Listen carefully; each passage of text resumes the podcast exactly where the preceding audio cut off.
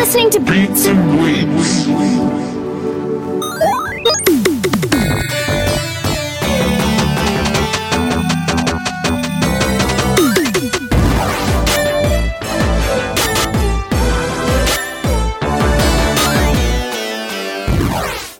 Hello, you're listening to the Beats and Bleeps podcast. I'm your host, Anthony. Today, my guest is Filippo Beck Peccoz. Uh, how are you today, Filippo?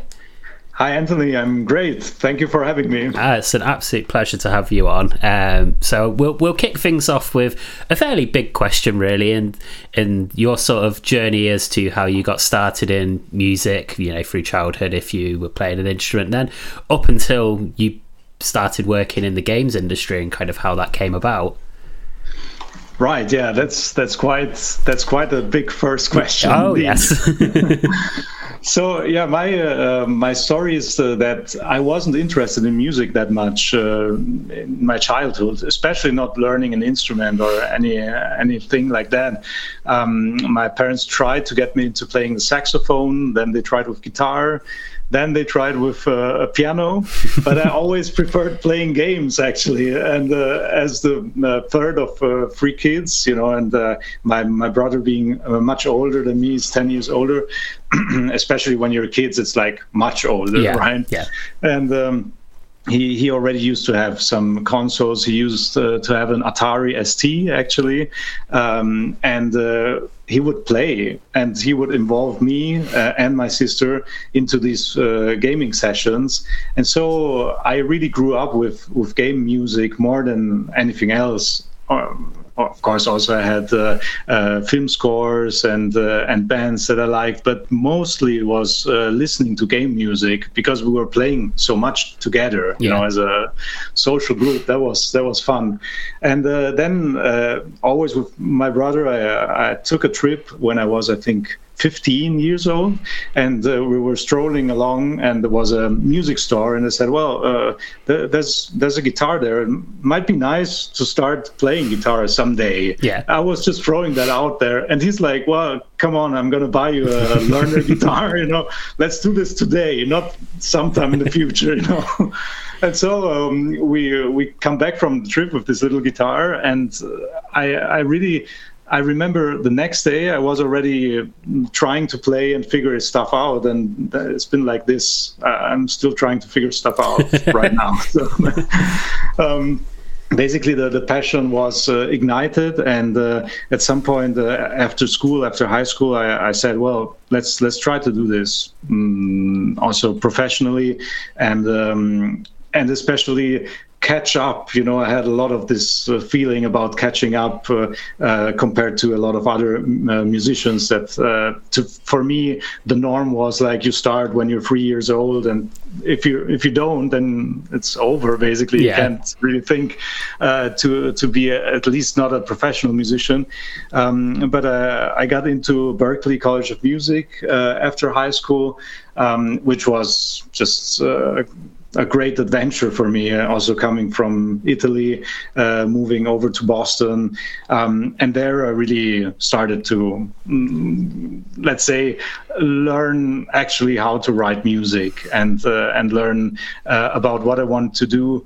Um, also due to, to what wasn't there actually. The back in the day there was a film scoring course uh, at Berklee. Yeah. um, but there was nothing um, pertinent to games as as you know a major or anything like that. And so um, back then i took this film scoring uh, course because mm, I, I love movies but also because it was the the thing that was closest to games at, at that time and uh, uh, I, I guess that very early I had this idea of saying, well, I was so passionate, I'm so passionate about games. Uh, if I could combine these two passions, uh, would be amazing, you know, to actually write music for games. And uh, and then uh, at school, back at school, I was very involved in into um, uh, advocating games music at, at Berklee itself. Uh, we uh, founded a video game music club there with a lot of you know that gained traction quickly because a lot of uh, people also wanted to do exactly this, you Yeah. know, writing music for games, and um, and so I guess in the last two years of college, I really um, was able to dive into what it means also to um, connect uh, people and uh, and organize events and uh, we had some people coming over who were already working in the industry and um, yeah we were uh, I was very happy that we already saw as while I was a student, we had a professor come over and start prototype courses on game scoring and so on. So it was sort of a pioneering moment, you know, oh, cool. for and for all of us in the in the club and seeing that in such a short time this can happen um, it really made me feel like well i'm on the right track in this sense because that's really what i want to do and it's uh, it's coming and it's growing also this uh, this field. Yeah. Um, that's like i know quite a few of the people i've spoken to it's like depending on when they started their journey into games like these courses are now a commonplace or mm-hmm. you know 10 years ago or however long ago there was nothing. It was just kind of if you wanted to do games audio you did another kind of music degree and then pull the games part of it out afterwards. So you know the fact that you kind of helped implement some of that early early like development into those courses is really cool yeah yeah it felt very uh, we're like a joint force you know and we were very loudly asking for you know more, more like a curriculum you know or something that we could sink our teeth in. Uh, i remember that we were transcribing old school uh, sega music and we would add that to the library like here's another pile of you know and uh, all these things organizing event. We were just a very uh, active bunch and uh, yeah that's that was a good time, and uh, I think it really laid the groundwork for for me feeling like, well, maybe I, I really can do this at this point, you know.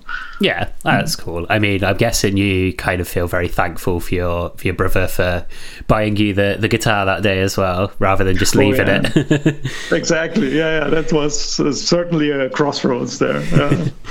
uh, so we'll go on to. Not normally, I kind of go chronologically from your first game, but we'll because it's obviously very recent. I think I think from my, my reading, it's sort of the biggest soundtrack you've done in both length and it's uh, breadth it covers. But obviously, Shadow Gambit, The Cursed Crew, that was was that released this month or was it last month? I think we're early October now, so. Oh yeah, actually, I think even in August, August seventeenth, okay. I think it was. Yeah. Um, so yeah, it's quite quite some time uh, like these weeks pass so quickly, you know. After I know, I just had to check it's October, and it's like, oh, where has the year gone? exactly. Yeah. Um, but yeah, for the the sort of people that aren't aren't aware of that game, it's um, sort of an alternate universe of the golden age of piracy. You kind of play as an undead pirate, uh, well, ex pirate, still a pirate. Don't know. But um, they've got magical powers and things. It's a real time strategy. I mean, in terms of looking at that from like a, a scoring perspective, what sort of were your original sort of um, influences? I mean, pirate pirate films and games kind of have an overriding sort of sound that people tend to gravitate towards. That's true. Yeah. Um, let's say uh, there are two facets to this. Uh, on one hand, there's the stylistic approach, and um, you have to deal with this let's say in the best way possible this cliche of yeah. what of the expectation not only of hearing music that fits uh, but actually hearing a, at least a little bit of that instrument of the concertina or maybe uh, a little bit of uh, pirate groove in the music all these things um, that was one one thing that we thought about, and then there's the genre specific um, yeah. Aspect that uh, you have uh, missions that can last um, a long time. Uh, you as a composer don't really know if a player is going to blaze through it in, in 10 minutes or two hours that's the span you know and it's kind of daunting um, in a way to to approach this in, from from a let's say dynamic score uh, point of view um, although I have to say that uh, in this genre we've been working, uh, we, we we've done a couple of these titles. We've done Shadow, Shadow Tactics, Desperados, 3, and now this. So we already had a like a, a base that we knew would work. Um, from the stylistical point, that was uh, interesting uh, for sure because Um, I was less uh, afraid of it than with Desperados, where you also had this cliche going yeah. on, like the guitars and you know Morricone and all, all these things that you want to sort of pay tribute to or tip your hat to, but don't just copy um, I, I, had less of that angst for some reason. Uh, at the same time, I, I, thought like, well, okay, maybe I have less angst because I know less of it. So maybe uh, how can I educate myself uh, as of you know just to know what is needed to uh, to hit those certain notes uh, and the certain aspects. Um, but I, I didn't really watch a lot of movies this time around or uh, or play games um, around that theme, which I did much more in um, for Desperados, for instance, which was yeah. a western. For some reason, uh, I guess that um, we really we we decided on a on a creative month with my uh, with my uh, uh, dear Mimimis. So we said, well, let's just do one month of writing whatever tunes and uh, let's see what comes out. It doesn't need to fit in the game, but it will sort of direct us um, into the right place. And uh, in what in a sense it's also because these games uh, this game is uh, of course pirates uh, pirates islands treasures and so on but it's undead pirates for one yeah. and it's also there's this uh, main villain um, and the enemy itself is the inquisition like a fantasy version of of the actual inquisition and um, so you had all this uh, full clerical aspect to it and all these uh, thoughts of how do we give the enemies uh, uh, personality. And so um, having these two big topics um, made it easier maybe to to dive in and try stuff out instead of saying well let's uh, let's first nail that cliche and then you know it's sort of gelled together and uh, this creative month came at a time where I um, had about a year of uh, singing lessons, and I was super keen on singing all the time. And I must have annoyed uh, the Dom, the director, for a while because it's like, yeah, yeah, just make music. Maybe we'll see if we fit in singing somewhere. And I was like writing shanties and singing like in a sort of Tom Waits uh, uh, light style, you know. Um, and we tried out a lot of things. And one thing that we um, that we really discovered was uh, doing some chanting for the Inquisition. So basically, uh, um, having not this the, the, this classical big choir library behind you, but uh, it's just mostly me singing lines that would not be easy easily um, sequenced. You yeah. know, maybe with glissandi and having something that will remind uh, the listener of uh, of like a Gregorian chant, but. Um, different of course because it's just one guy singing there in a, in a huge space. So uh, a, a, strange abstraction of a Gregorian chant in a way. And we liked that a lot. So and we kept this is one element that we just kept you know um, likewise, with uh, instruments that were a little bit out there, like uh, hurdy-gurdy, we really wanted to put in, of course, um, but I was able to uh, to acquire a bass hurdy-gurdy, which is, Ooh. to my knowledge, something that is just I don't know, uh, not not existent as a standard instrument, but there's this amazing guy who builds these hurdies, and he just uh, slapped like a cello, um, how do you say, um, uh, neck, yeah on a hurdy-gurdy uh, mechanic, so to say, on a hurdy-gurdy body. and uh, and you slapped uh, three three strings on it, like uh, just uh, fretless, of course.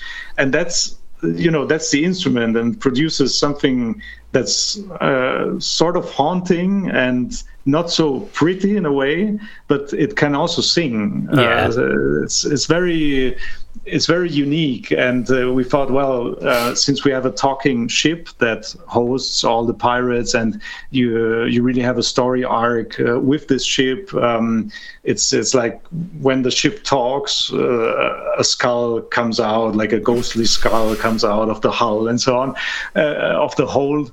And we said, well, this this could be uh, Red Marley's um, perfect instrument. This sort of thing that's sounds a bit like a cello, but again, it's like a uh, like an ephemeral version of it or a perverse version of a cello, something like that.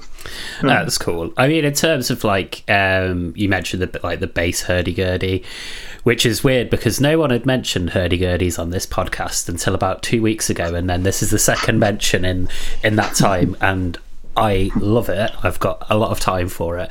But in terms of like you uh, mentioning it's the um, you kind of use it for a lot of the sort of uh, ships sounds and stuff like that. Did you kind of like with some characters like because obviously there's quite a lot of heavy character dialogue and stuff allow you to write like more thematic things for individual characters as well yeah, yeah. There's a, it's a quite a big crew of uh, eight uh, pirates that are very um, uh, colorful, so to speak. Yeah. Uh, they they come from very different places, and they don't, um, uh, you know, they show it. They show where they're from. They have their accents and their their uh, idiosyncrasies. And so, yeah, I would have never thought, but like I, I also used the shamisen that I uh, bought for uh, Shadow Tactics because there's one Japanese uh, cook, actually the ship cook, um, the, this ghostly cook, and of course there's you know we really wanted to put in some Shadow Tactics there as well,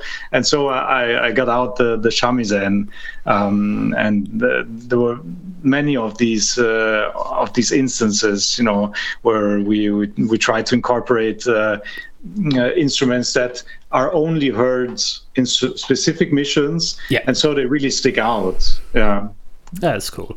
And I mean, in terms of like writing for the for the the game, from from what I've like I've seen, there's sort of like the actual music that's in the background while you're playing a mission, and then you've kind of got like the sort of story bits that are playing, or more like the um, cutscenes and things like that obviously like quite a lot of the game is um, voice acted as well um, especially like during the missions. They've got like the commands and stuff. Did that all kind of come into the bigger picture of like allowing especially during the missions like allowing the voice acting of the characters and stuff to not to take a bit of forefront as well? Yeah. Yeah we we set up um, also mixing wise uh, yeah. a system that would uh, the voice would have priority but it would um, actually uh, certain voices would have priority. Like there's yeah. a lot of other voice work that would just uh, get uh, ironed out by, by the music whenever it was playing. So it's more of that that kind of approach i would say. But also um, uh, certain voice lines trigger um, if you reach a certain point in the mission um, again and you don't know what angle the player uh, yeah. got uh, you know uh, got from because it's just so so open in a way the the approaches because of the combinations of characters and so on. But we, we would have certain anchor points yeah. And um, so we would um, fade out or end the music on a transition or uh, something like that to make a voice line come through uh, even more yeah, and work with with silence in that sense. Yeah. Yeah, that's cool. I guess it like as well, like what you were saying earlier about the the sections during the missions. You don't know. You probably do now after like play testing and people have played it, but at the time of making it, it's like you don't know if someone's going to be in that mission for ten minutes or two hours. So it's like trying to write a a track for that where it's like potentially looping for that long without yeah. it getting annoying. It's like, is there sort of any any tips that you you've taught yourself to do that, or is it just just trial and error? Yeah, I mean, um, there's the, there's the um, one aspect that is this leviathan of an answer that I have for you. that is the, the, music system itself that we, uh, you know, came up with um, in order to to trigger like random randomized uh, versions of the of the tracks. Yeah. Um, or we have, uh, you know, maybe a, a, three minute piece, but um, there are lots of layers on on this track, and depending where the camera moves, since it's uh, let's say isometric, it's not really isometric, but it's uh, you know you, the the, player moves the camera from seeing from above. Um, say you're on this island and there's this uh, piratey uh, camp, then certain instruments will play.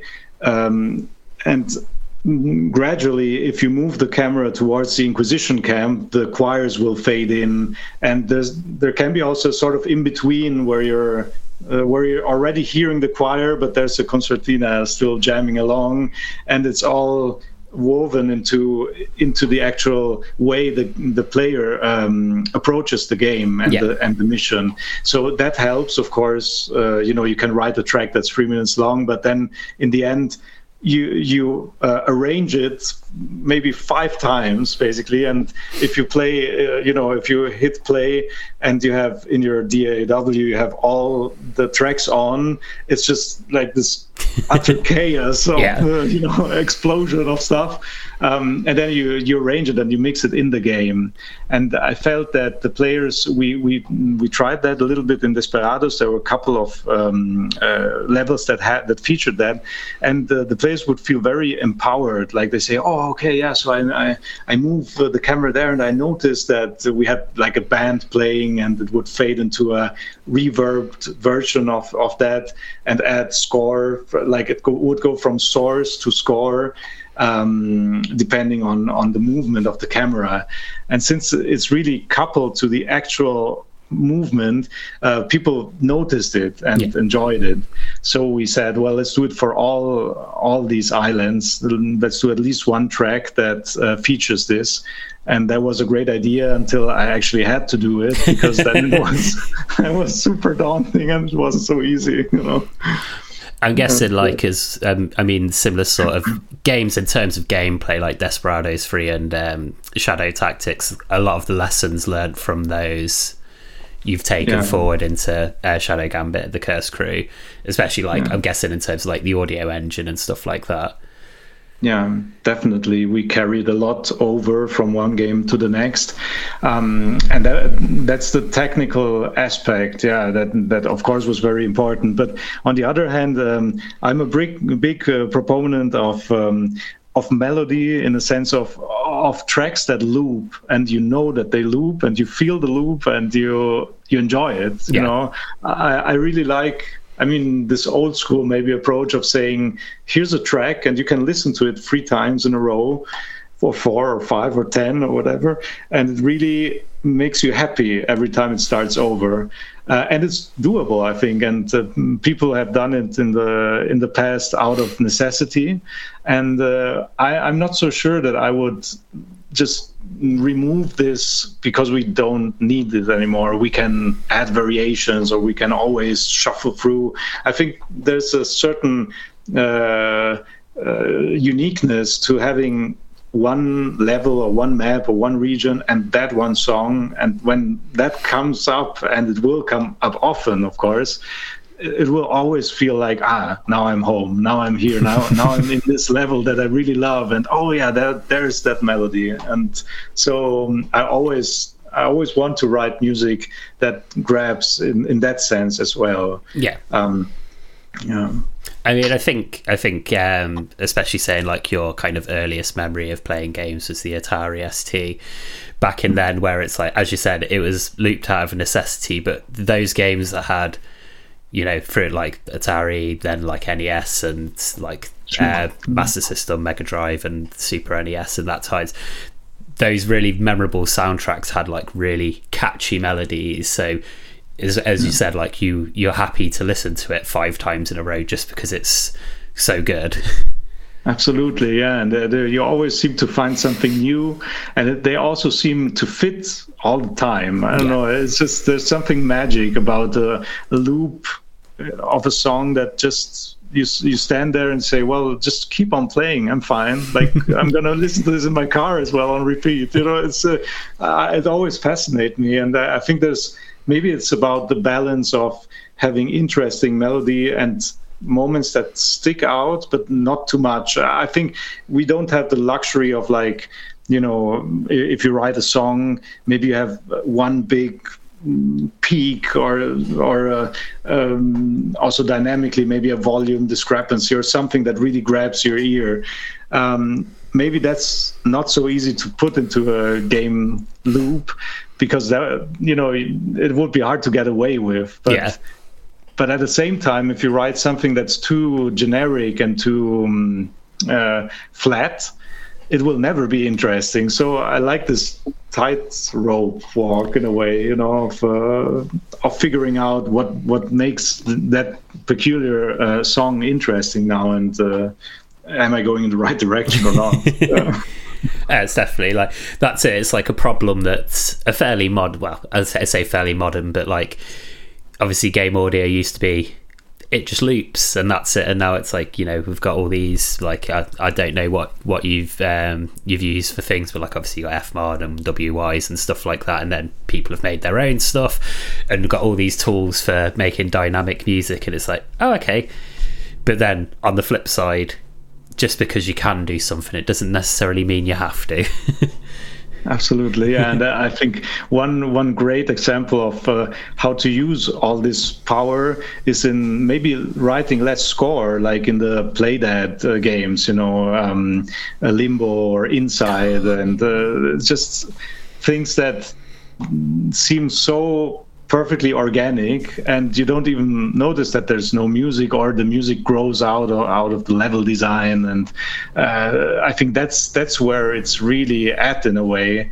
Um, if you talk about dynamic scores or the dynamic audio in general or at least that's what fascinates me much more than maybe not having one single track that loops or something like that. Yeah I mean, going back to like Limbo and um, Inside, it's just I can remember playing Limbo and just thinking I can remember the, the the audio being amazing, but it's like there was never really any any sort of music as such. It always just felt like such ambience and su- such atmospheric how it worked in it, but it never it never felt like you know there was that mainly because the game probably didn't need a really catchy upbeat melody because it's not that kind of game but you know just the way the the sounds and the atmosphere kind of worked out it's just you know you almost don't hmm. notice it because it was that fitting for the game yeah, yeah, and it's it's interesting that we're there's this richness in games. I think that at the same time, like I think the um,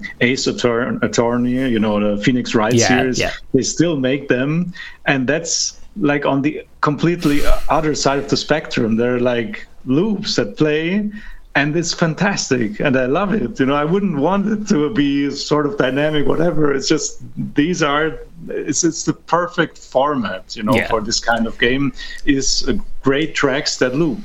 And so yeah there's there's lots of love for for both uh, approaches i think. Oh definitely. And i mean I, that's that's the other thing is it's there's opportunities I guess, well, I guess, you know, when you're writing a soundtrack, there's opportunities to do either, and that's just another element of how you can be creative with it, as opposed to, you know, if you were doing just film where it's very much A to B, and then that's kind of it. That everyone that watches that film is right. going to have the same experience of the music in it. Yeah. Yeah, that's true. Yeah. So in terms in terms of um, Shadow Gambit and the Cursed Crew, um, obviously it's had a uh, I think overwhelmingly positive reception on on Steam and the reviews I've seen since it came out, which is obviously nice to hear. Um, in terms of um, that, is there any sort of plans for anything in the future, like uh, DLC or anything like that, or is that just kind of a maybe at the moment? Well, yeah, I mean, we we cannot not uh, talk about uh, the fact that Mimimi is closing shop. You know, I don't know if you heard that. I so haven't. No. Yeah, that's a big, uh, big uh, bummer and downer, of course. Um, it came out uh, last uh, September, maybe a month ago or something like that.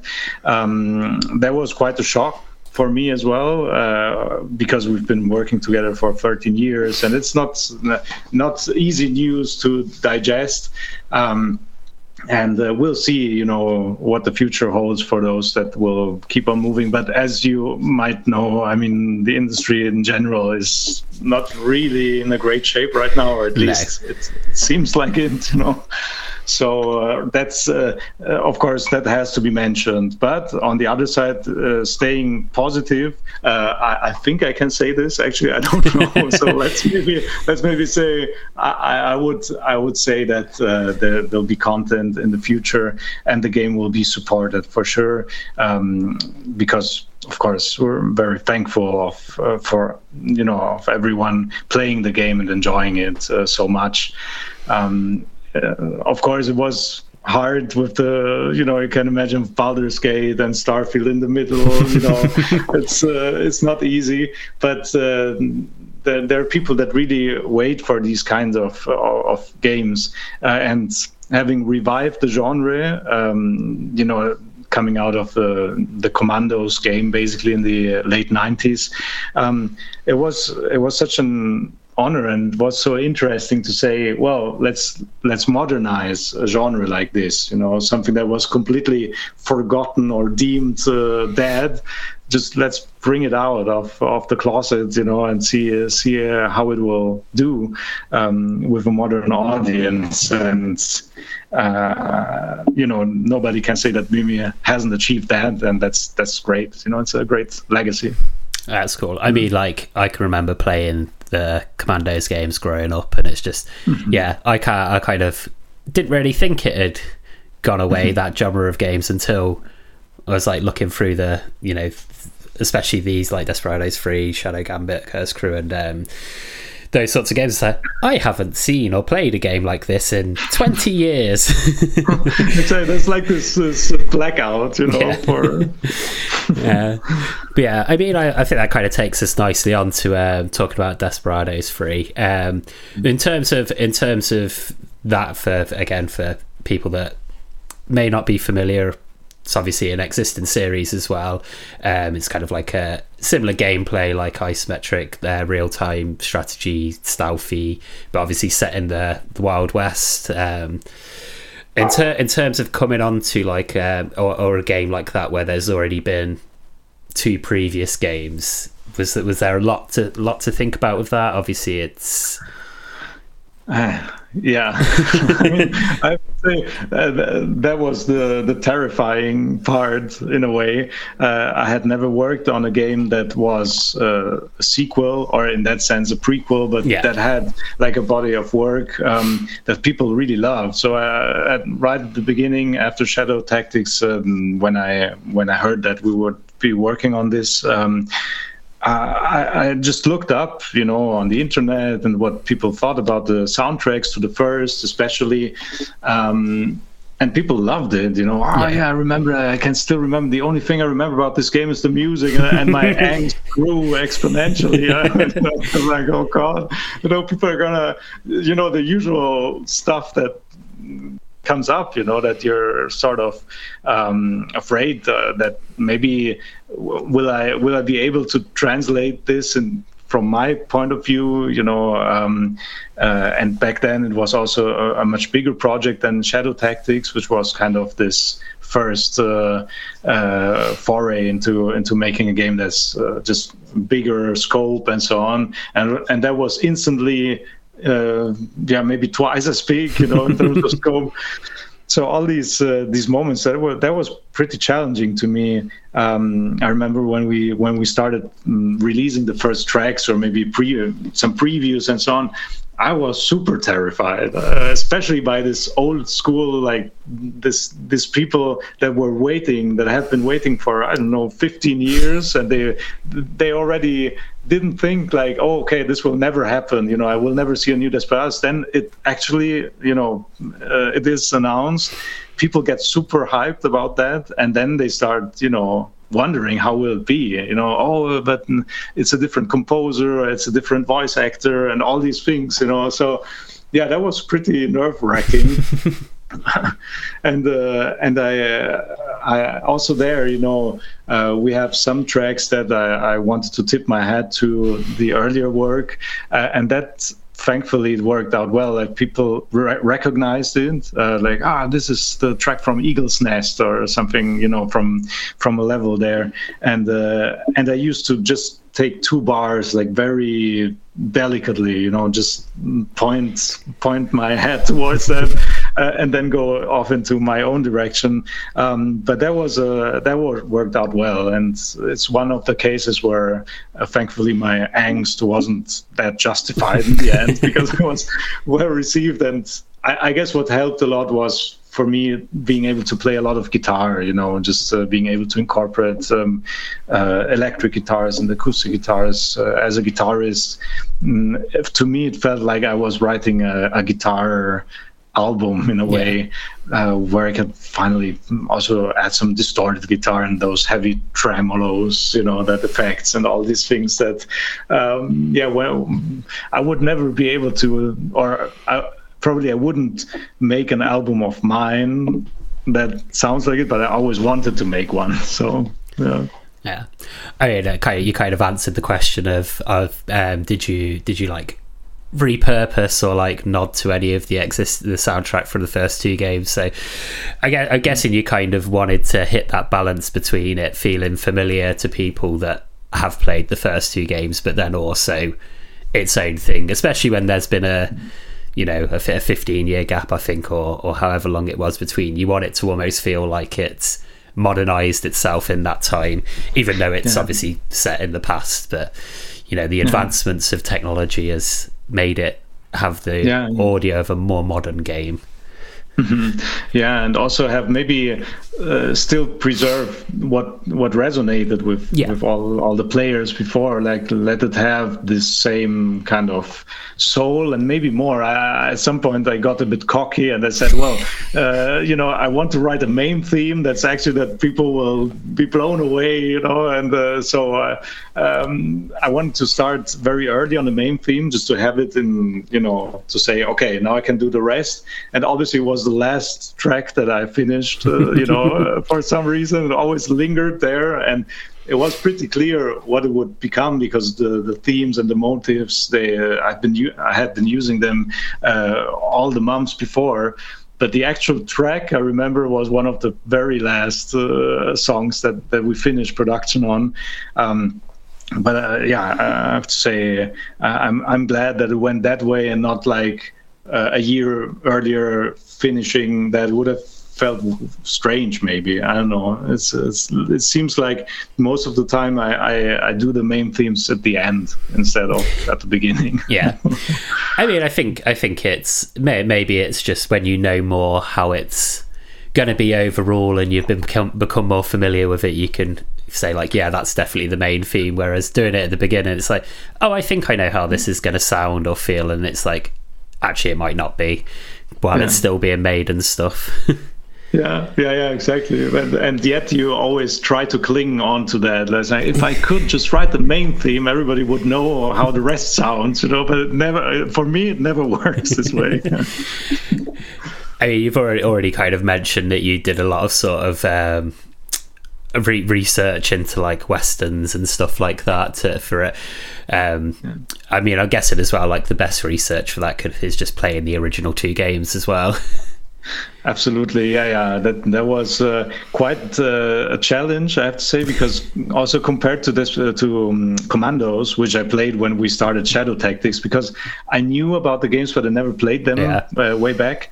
Um, uh, so I wanted just to try it out, and I, I finished the Commandos one, and the, the, controls were pretty, uh, you know, for for our time now uh, difficult, uh, but it worked. And Desperados was really, uh, since it's more, you can do more stuff and you have more options in the movements on. It's it's more daunting. Or to me, it was very hard to actually play this game properly.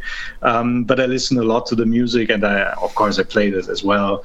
Um, just to make sure what the tone was and yeah. uh, and how you know what what people were uh, let's say expecting and how I could also maybe uh, lead them a bit into a new kind of uh, sound. I remember we did a lot of synthesizers, for instance. You know, with uh, actually also hurdy-gurdies, but layered with synths. You know, we we discovered this little it's it's one of those things. Uh, we we used to have listening sessions with with the creative team, and uh, I, I, was supposed to prepare stuff. You know, at the very beginning, it was a bit like this creative month, and. Um, the evening before, I, I just noodled on my on my synthesizer, and added this Hurdy line, this very like static Hurdy line on top of it, on top of like an arpeggiated thing or like a pulsating kind of um, of pad uh, um, sound. I, I found it was interesting, but that that was it basically. So uh, the next day I prepare my stuff, uh, plug in, and uh, we start listening to the first one. Yeah, yeah, that's a little generic. Yeah, that's a little I don't know, maybe too westerny. I don't know and I was a little demoralized because it wasn't going so well actually. And uh, I have to say, with the team, we're always super open. Like I can really mm, just try stuff out, you know. And there's no judgment in the sense of oh. Uh, why didn't you clean up the guitar noise or stuff like that? It's yeah. very, uh, it's very liberating. It's it always has been with Mimimi, and um, and so at the end of the meeting, I was like, well, there's another track, but I, I don't know. Let's just hear it, you know? And as soon as it started, like the first two seconds of this pulsation and this and this uh, Hurdy creeping in, uh, Dom, the creative director, was like, oh wait this is great. And i'm like well yeah you're right. Actually this is the most unique thing that i've done right now you know? So let's mm, pursue this. Uh, yeah cool. And, yeah. So it was it was it, in the beginning it was a bit uh, also um, getting people used to having these elements you know? Um, uh, but I think it worked also because there's a very hearty dose of uh, of old school guitars and um, of that the expectation is met, but it's also a bit twisted into a direction that we wanted to go. A little subtlety, so to speak. Yeah. yeah, that's cool. It's like giving people what they want from that sort of thing, but also making it different. That it's not just watching a you know a throwback western film or something. Yeah, yeah, exactly, and also uh, giving us also what we wanted. That was one point that I also want to mention: the fact that we, at some point we, we, were almost fighting against this thing, like, oh no, no electric guitars, no, because no, it's seventies, and uh, and uh, we really discovered that we at some point we wanted it. We said, well, why why do we have to uh, really uh, limit us uh, ourselves so much? You know, let's let's find ways to mm, to say what we want to say, but also with that kind of color in it. And yeah. that was that felt like it, it, was a bit of a journey to get there. I mean, we'll we'll go on to uh, I think we've got, got, two of the other games you've you've worked on to, to chat about briefly. Um, so ITORAH was um, well was it still is uh, to like 2.5D platformer sort of pixel art. I know you're kind of particularly excited with this one because it's like you're mixing the two sort of things you like, you know, plucked plucked instruments and electronic music. Was that always going to be the idea, or did you see like the initial artwork and go, "I want to make this work for this"? Yeah, yeah, I, saw the initial artwork and uh, I was like, well, this probably the brief will be uh, just have acoustic instruments or maybe um, singing or whatever, but something that's more into this Mesoamerican style. And then as as we met with uh, with Sascha uh, Vogel, the uh, creative director uh, back then at Grimbart, he was like, well. First things first, I love electronic music. It needs to have like kick drums and synth basses and i'm like wait whoa what's happening? Are we talking about the same game? And um, it was so refreshing you know and that that was his vision. He he was very keen and very clear on this that he wanted these uh, electronic um, very electronic elements to it uh, but also something that was uh, delicate enough to portray the, the main character as a young, young girl um, and uh, and I think the drawings are very exquisitely done by, by one guy, just one guy, uh, Arthur Becker, who actually uh, drew most of it. Um, and so we we started off doing doing exactly that. I would layer mandolin, very light, uh, you know, shimmering kind of mandolin lines up there, and then there would be this gap almost, and uh, and then you would have heavy bass uh, synth and uh, pretty driving kick drum patterns and all that, and uh, it was fun to try to widen this gap and see how how much can I get away with having just these two elements? You know, especially in in the in-game music where it would change depending on on uh, progress and all that stuff. Um, just having these two completely uh, different words that are that don't know each other, so to speak, um, and put them into a soundtrack. So it's it's very close to my heart this the, the soundtrack, and exactly because of this, because of this uh, cla- seemingly clashing elements that. Uh, sort of made it into the into the OST then. Is there any sort of like where when you kind of came to do that, like you know, comp- uh, bring in very traditional plucked instrument sounds and electronic music? Is there any sort of like other musicians you kind of looked at how they had done that and not necessarily borrowed from them, but just kind of like certain ideas and things from that?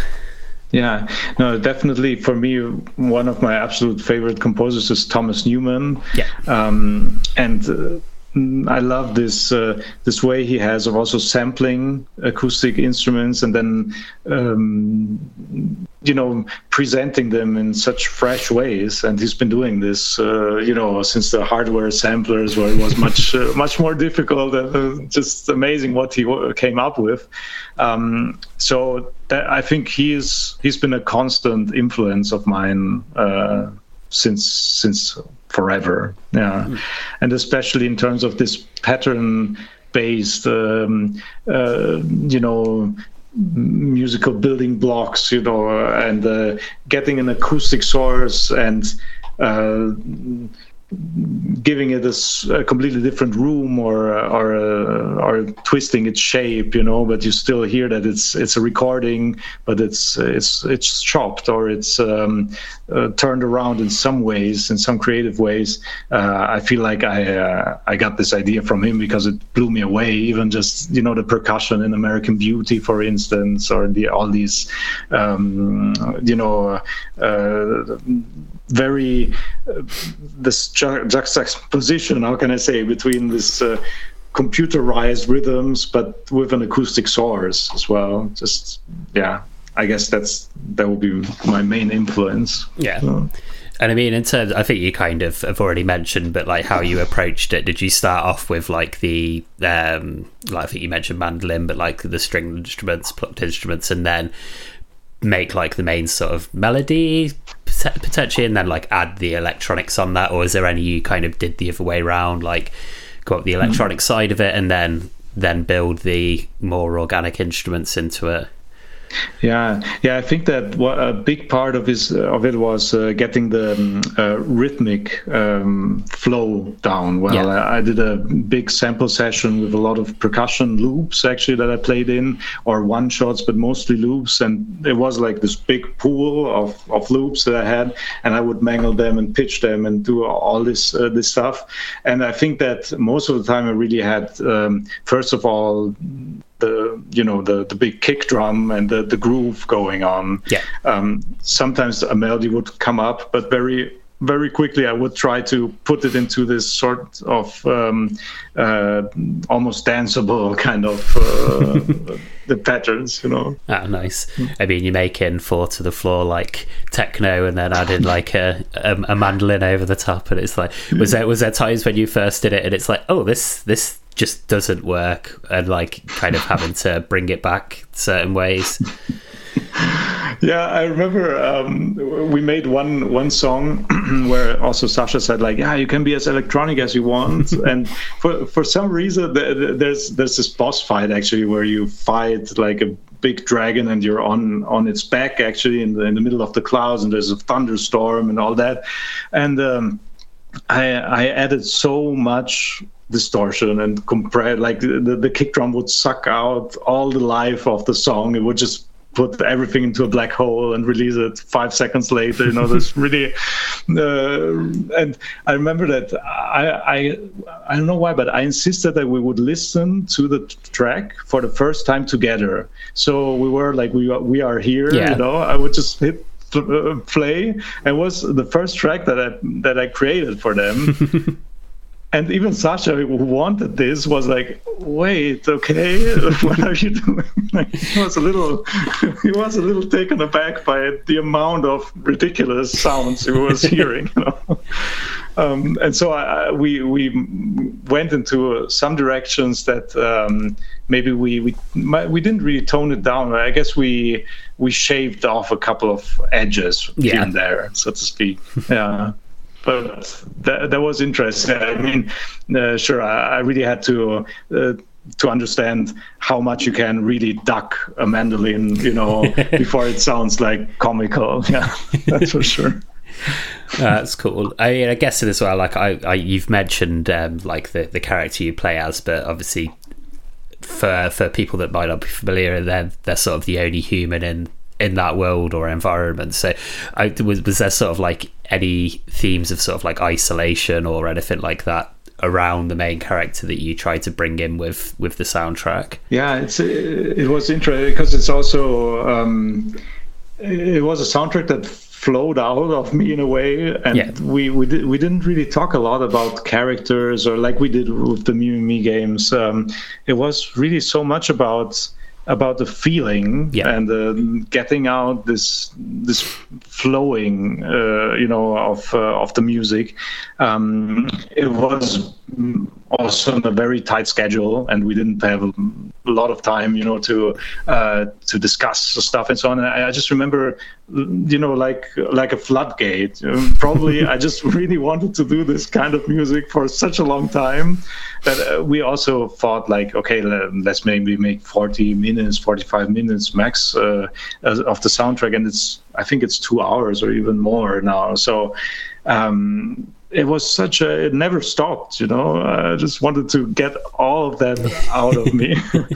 Um and so so there was yeah not not much about uh, characters uh, per se but more about this uh, uh, th- there's a, an underlying story that is uh, mm, also very deep and it's hard maybe to to get it while you play because uh, game has also some maybe pacing wise it's not perfect it's a little indie game you know Yeah. but it's got such heart you know and uh, it's one of these uh, for for yeah a lot of reasons. It's just one of these games that stay with you um, even though it's not very known you know it's not like a lot of people played it or anything but i, I remember mm, the the process of composing music for it was like a cathartic thing for me as well for for a lot of reasons also for personal reasons. It's uh, um, it's also about you know uh, mm, relationship with your mother and my mom unfortunately she passed away while i was writing this uh, this soundtrack. And that's also um, you, you can't really uh, deny that this does something to you while you write music of course. I mean it would be crazy to say that it doesn't Yeah. change what, what what gets into the into the music then. And so it will always be a sort of a very uh, peculiar uh, soundtrack to me also because of this a special time that it was uh, has been uh, written in. And um, and because it was so adventurous and it was so surprising to me that I could be so adventurous I would have never guessed that uh, you know they would say well we want we want this kind of music. Yeah, that's like interesting. I, I mean, um, like obviously you can imagine like there's quite a, a emotional investment when you listen back or play the game as well because of because of that like everything you went through at that time. Um, so I mean, I yeah, I can imagine that definitely has like a special place in your in your heart as well, just for for allowing you that creativity at that time. yeah yeah i really needed that i have to say yeah and uh, yeah and even though um, we didn't you know, like commercially it's it's not been a success in that sense um, i'm glad that we got recognized for the audio work in the at the german award uh, Yeah. for for audio very first time we've been nominated with all the other games all the time and we were like okay well probably we'll just never get it, and we'll get nominations that is. But it, it, was nice to to get that recognition from the from our peers because uh, myself and also the sound designer I al- almost always work with, uh, Philippe Cellier. We were both so enamored with that, this thing. We were like, "Well, why do I keep even playing after I worked on this thing for ten hours straight?" You know, it's just there was something that uh, really we really liked about the project. Yeah. yeah, that's nice to hear. Like, obviously, uh, you know, a lot of the other games we've mentioned so far have all been like real time strategy, whereas, like, obviously, it's a, a, a platformer. I mean, was there yeah. much different to think about as like your approach to writing the music? Obviously, it's going to be especially with the other games have been very themed like Wild West or Pirates and things like that. It's mm-hmm. probably a, a, different challenge entirely. That's true. Yeah, for sure. Um, also because of the structure, uh, the the way you, you, play through the game, um, and uh, yeah, you were freer in a sense in, in this in this case. Just to uh, the only brief was like have a lot of electronic music in it. Uh, this uh, very unexpected uh, brief, and the rest was up to me. Yeah. yeah. That's cool. I mean, going uh, kind of keeping on like the theme, uh, of like platform games. Another one. Um, I think you mentioned you'd like to talk about Fox n Forests. So that that's a sort of well, it's it's a, a 16 bit throwback platformer, and I know one of the things you're kind of quite excited about is that you've you'd kind of used a lot of original like SNES um, sounds and stuff like that for it. I mean, was that was that always as soon as you saw that game, that was always going to be the path you were going down when making the music? Yeah, I, mentioned this because uh, that's another special place, you know, uh, game for me. Um, the developer and a good friend of mine, uh, uh Rupi Ochsner, he he's a super big retro fan. Yeah, he's just and and he knows also on the music side he's not uh, you know a, a, a, composer but he plays drums and so on and he just knows the difference between like a Super NES sound or a Super NES soundtrack and um, a Genesis sound or a Mega Drive yeah. sound. Uh, we say Mega Drive, right? Yeah, yeah, we're Mega Drive. Yeah, yeah, nice. um, and uh, and so it's uh, uh the first. Um, uh, discussions about this game where he said, "Well, I'm going to make a Super NES type game." I was like, "Wow, great!" So samples and it's it, it needs to have this aesthetic, and he was like, "Of course, yeah." Uh, and it's it's nice uh, because a lot of um, retro games, I feel they they take a lot of liberties in terms of how how the music sounds, and that's totally fine. Uh, also to mix it with modern elements, but um, um, you know, the kid in me was like, wow, I can actually, uh, now I can compose for a game that is supposed to be like that, you know, and I have the same limitations and so on. Um, and that was so exciting for me. Yeah.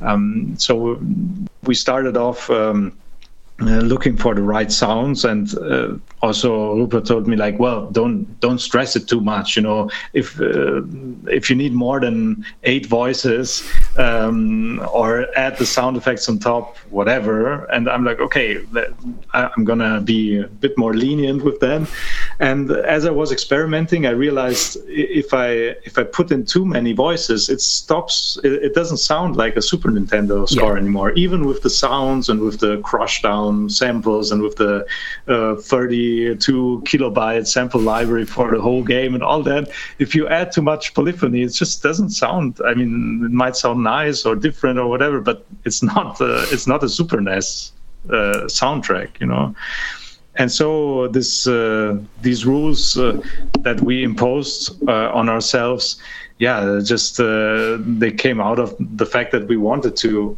make it sound like back in time, you know. Yeah, I, I was going to be like one one of the questions I had is like, did you stick to sort of? Because I'm guessing I, I have no idea how they actually made music on the Super Nintendo, but like obviously the original hardware, the the sounds it could play, and like the amount of voices and things. Did you stick to that, or did you allow yourself a few little bits, but try and keep it the core of of what it should have been? Yeah i mean i'm sure that if you try to put the game into a cartridge and the, the music just like it is uh, there will be some optimization that will be needed you know but um, I, I, use a great uh, vst a plugin by a japanese developer uh, it's called c700 and yeah. actually emulates uh, this uh, this oh, cool. wonderful chip um, and it uh, so you really impose your the restrictions on yourself in terms of uh, also uh, how much the sound dies out and the and the polyphony and all that stuff and the the echo effect that you know is so prominent in in Super NES music. Um, that's that's I thought it was so wonderfully emulated, and so that that did a did did a big part, so to speak, uh, of of the job in in keeping me in line um, then of course maybe maybe the whole sound uh, uh, bank is one megabyte instead of um, I don't know 600 kilobyte or whatever it could be uh, with the bigger cartridges back then. Um, but uh, I really crushed down the sample rate and I did a lot of that stuff. So I feel like yeah, I, I, was going to be authentic as much as I could to to get into this this kind of sound aesthetic.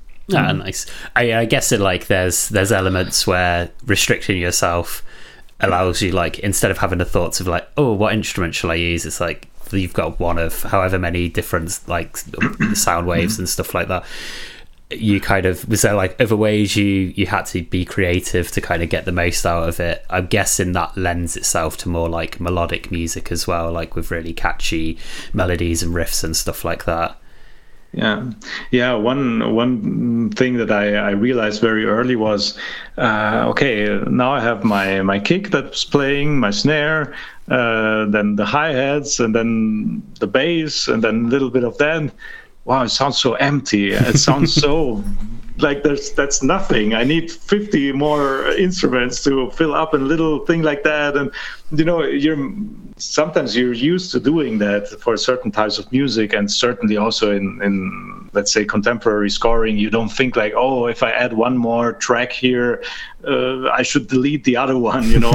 It's something that you never think about um, but then if i added more different stuff it would uh, as, I, as i mentioned to you you know it would just um, disorientate itself and not not sound like that anymore. So it was a good exercise in, in I think also arranging these few voices into something that would sound compact and uh, uh, and nicely put together um, and have a certain presence still to it. You know, I guess it as well, like because if if you hadn't have grown up playing like you know games on the Mega Drive on the SNES and stuff, you probably would have listened to it and gone, "Oh, that sounds really nice," but you wouldn't have had that dis- distinguish between like this. It's nice, but it doesn't sound like a SNES because it's got all these things that a SNES couldn't do. Mm-hmm. Yeah, absolutely. Yeah. I mean, st- stepping away from uh, specific games, and I mean, I, I, I feel we've kind of covered a lot of ground with this, but in terms of like you you come in to write a soundtrack, I'm guessing you just kind of go down the route of one what what's being asked for in the case of ITORAH. So like obviously it was an electronic soundtrack, but like you don't sort of have any preference towards any sort of general sound it is just or any instruments i mean i'm guessing you go towards the plucked instruments which we've covered but it's just a case of what's going to work with this game and then you can do it. Yeah.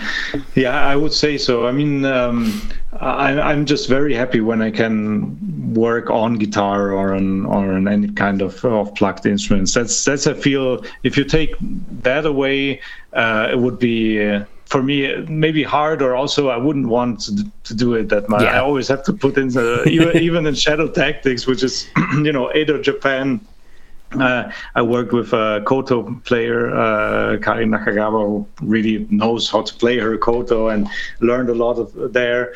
Um, and that was also plucked uh, in, in, the end. Um, so I think that that's kind of a staple actually uh, for me.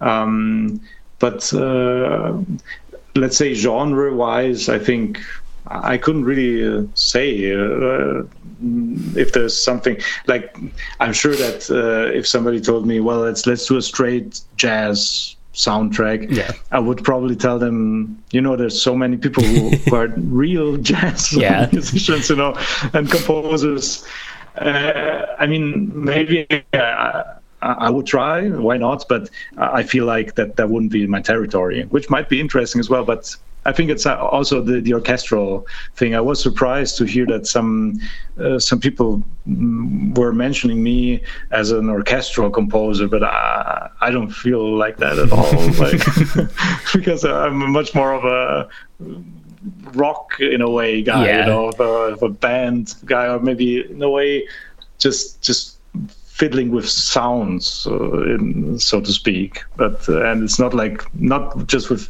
synthesizers in a way, but fiddling in the same way, but with with uh, plugged instruments.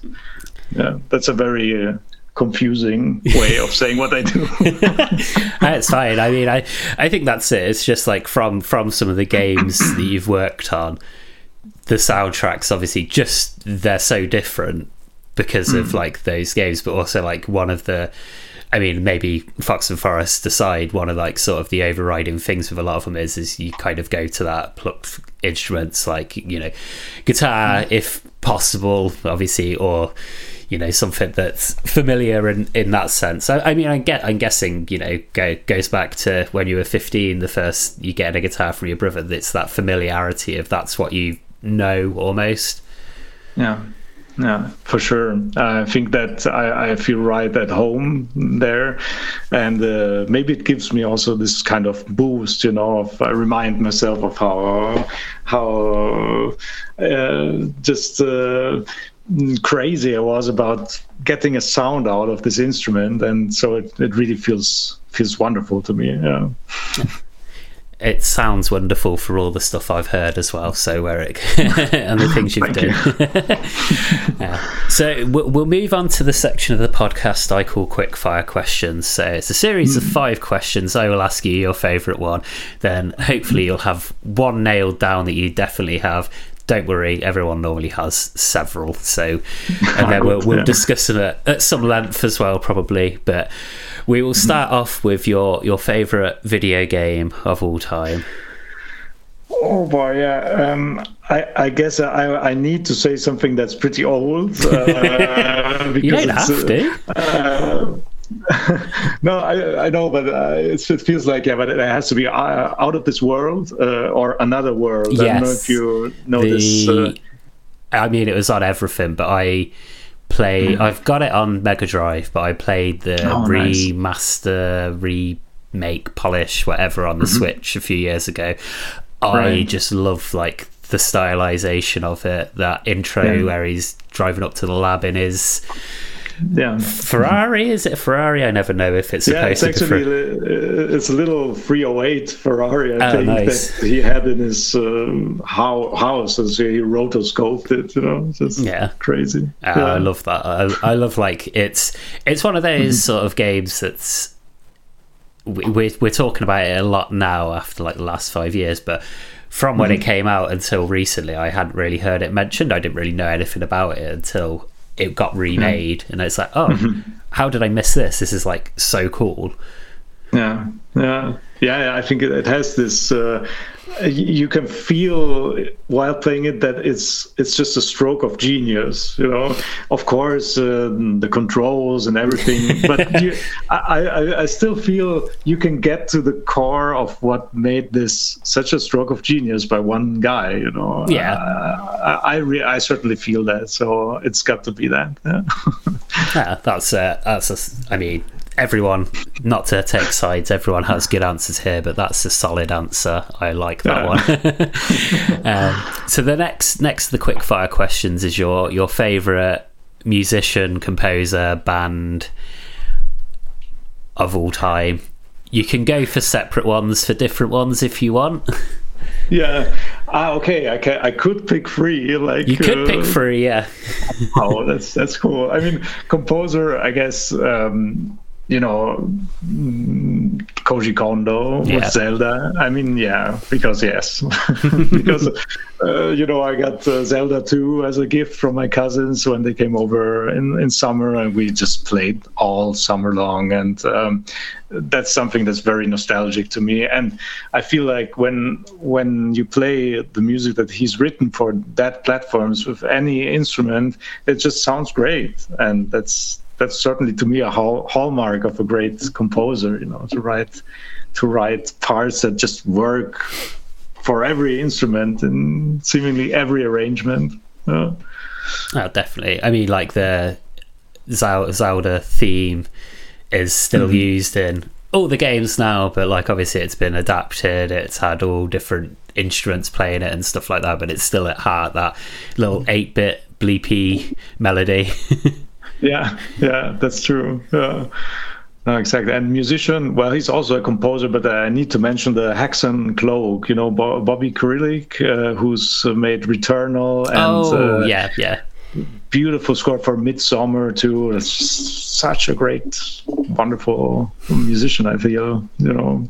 So yeah, I kind of cheated there. But I mean, musician is such a broad category. It's like okay, yeah, you can definitely use that one for for get shoehorning another one in. I mean, is there exactly. there any sort of like bands or um, that you kind of would, would say is a favorite?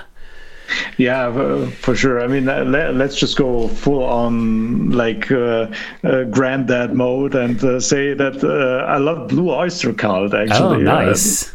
yeah, they, they, I know everything, all the albums. I have all the albums, and I know everything by heart by them. Yeah, that's that's one of the bands I know the best. I think. No. I mean, def- I'm surprised that you know them. Actually, I, I only, I, I, I mean, I think there's uh, the only song I could really say I know, and this is where I'm going to get it wrong after saying I know, is but "Don't Fear the Reaper" is sort of like the right. the quite quite well known one. But yeah, other than that, I'm yeah. probably do not know much of past that. But that'll be yeah. an exploration of I'll, I'll deep dive into their back catalogue and have a listen and pick yeah, some things out. Yeah, they definitely take it from the 70s up to today, more yeah. or less. And they've been very active and they toured so much. And uh, of course, there's been some hit and miss albums, but all in all, just uh, I think they should be in the Rock and Roll Hall of Fame as far as I'm concerned because they, they've done so much and they've been touring since the late 60s. So that's already such a crazy achievement. Yeah. I can't even imagine like just doing a day job for that long, let alone like touring and like playing live music is just being up past your bedtime every night. It's crazy, right? I know. yeah, for for a studio, let's say composer, musician, it's it blows my mind. you know, they can do this. it's like they're actually playing at like eleven o'clock at night, and I'm there getting myself tucked up in bed to go to sleep. exactly. Uh, move, move on to the next of the quickfire questions. Your um, favorite game soundtrack of all time? Mm-hmm. yeah. So I would say Deadly Premonition. Nice. I I really love that soundtrack. I don't know. Uh, I, it's it's yeah, was, you know. Yeah, yeah. I played I played again a few years ago. It's, um, but I like the sort of obviously it's a, it's a horror game, like a supernatural horror game, but it's got such a divide between the light and dark, we'll say, and the light part is just so mm. wistful and like the whistling mm-hmm. in it and stuff. It's just like mm-hmm. oh. yeah, it's it's one of those games where it's like when you know when people talk about like these sort of cult games and it's like oh yeah it's really good and it's like I know you're saying that because like you're really invested in this game and like but then like I played it it's like it's just it's so unique in terms of its portrayal of um oh no I've completely forgot the main character's name. Um uh, Francis York Morgan. Yeah that's it. Um, but yeah it's just like the the whole way it goes round him and his sort of personality yeah. is just like just this very weird quirky yeah. detective man and it is just so fun. And like the soundtrack mm. reflects like his very odd personality. Absolutely yeah. And uh, to me it's it's interesting how we both know there's so many more uh, polished soundtracks with more tracks and more variety better production value even all these things. Um, but it's interesting that sometimes uh, soundtrack comes along that just hits in a way that no other OST has done, or or a game for that matter Yeah. too. I think it's a very unique experience, and uh, even if you listen to, you know, we were talking about looping and that whistling song, it just comes up all the time, you know, and it's just at the beginning you say like, why, why couldn't they write like two more songs? But then you realize, no, this is this is just perfect. Thank you very much. That's great. Ah, it's such. I mean, it's one one of those as well where it's like it. The soundtrack is written so perfectly for the game. It's like hmm. you get you get soundtracks that are a good soundtrack and a good game, but they sometimes feel a bit not necessarily disjointed, but that soundtrack exists as the soundtrack for that game, and it just paints the whole the whole of the town, the whole of like York's personality, and just the whole Yeah. sort of like surrealness, but very jovial and fun. But then it's also got the flip side of it. It's got like the really darkness, horror-y kind of brooding bits. It's just like, oh, yeah, yeah yeah it's it's interesting yeah because i would never say like as a whole all the tracks i love or anything mm. but even just the main theme is something that is not really talked about but i think it's such a beautiful main theme with that male voice coming in later on and it's so refreshing i feel uh, for a game so i was completely blown away I really uh, yeah Uh, definitely, yeah, it's definitely uh, one that people should play and listen to the soundtrack. Uh, um, so yeah, the the next to the quickfire questions, uh, your favorite film and or TV soundtrack. Yeah, yeah. Okay, that that's easier, I would say, because uh, that's uh, Dracula, the Francis Ford Coppola uh, Okay. movie uh, by uh, oh I can't pronounce him so well. Wojciech Kilar, I think is uh, he's also uh, scored the Ninth Gate Yeah. uh, by uh, Polanski, and uh, he's a classical composer, uh, a Polish uh, classical composer, but just yeah, just that soundtrack is so alive in me, you know. And every time I'm so happy that we're going towards Halloween, you know, and that time because with my wife we watch it at least once a year. We just watch this movie. we just really like it. It's just like it's coming to the time of year where I'm allowed to watch it again, and I'm gonna get. I'm so excited. exactly. I'm like, it's summer and I really want to watch it, but okay, I'll just hold off a little bit more. Uh, definitely uh, it's uh, it's kind of one of those like iconic ones as well. That's just yeah. I mean, I definitely feel I've got to watch it again now. Yeah, yeah. No, it's uh, it's definitely worth it. Yeah. yeah. And to, to round out the quick fire questions, your your favorite individual song or track from a from a game soundtrack. Hmm. Um, I would say the one that really resonates the most with me in terms of like I'm immersed in that is uh, uh, it's called Also sprach Brooks, which is uh, a, piano piece from the game Catherine. You know Oh, that okay. Atlus. Yeah, yeah. Weird twist between us. I don't know a dating drama So where does that where does that play in that? uh, that plays uh, so basically uh, the main protagonist and his buddies they meet up uh, to discuss their love problems in this bar you know and most of the time plays there yeah Oh, okay. So it's the sort of um. Oh, what is it? The lo- is it the lost sheep? No, The I can't remember what the Sheep. buzz. yeah exactly yeah um, yeah, so it's like the sort of like, yeah, I know what you mean. Yeah, that's cool. That's a, a out there choice, but yeah, yeah. It's, it's probably a bit bold to say my favorite uh, because, of course, it's the Zeldas and all that. But um, in terms of conveying something that I deeply feel, and uh, I think it's there's something very human to it, and uh, also chilled out and very Japanese way of being a bit, but also sophisticated. Uh, I don't know. It's just. Uh, uh, in its simplicity, it, it grabs me a lot. So, but if you ask me tomorrow, I'll probably mention other things, right?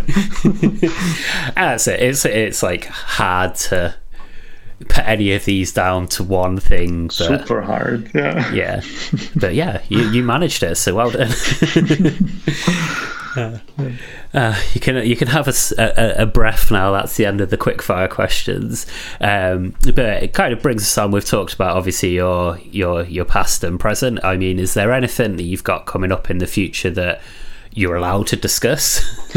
Yeah, there are a couple actually. Yeah, I'm working on a cozy tavern uh, tavern simulation, so to speak, like a D&D tavern simulation game, which is uh, let's say coffee talk with a D&D twist. Um, it's called nice. Tavern Talk, yeah, and uh, there's a lot of quirky characters and uh, fun dialogue, and uh, th- there's going to be a lot of plucked instruments as well, for sure. Nice.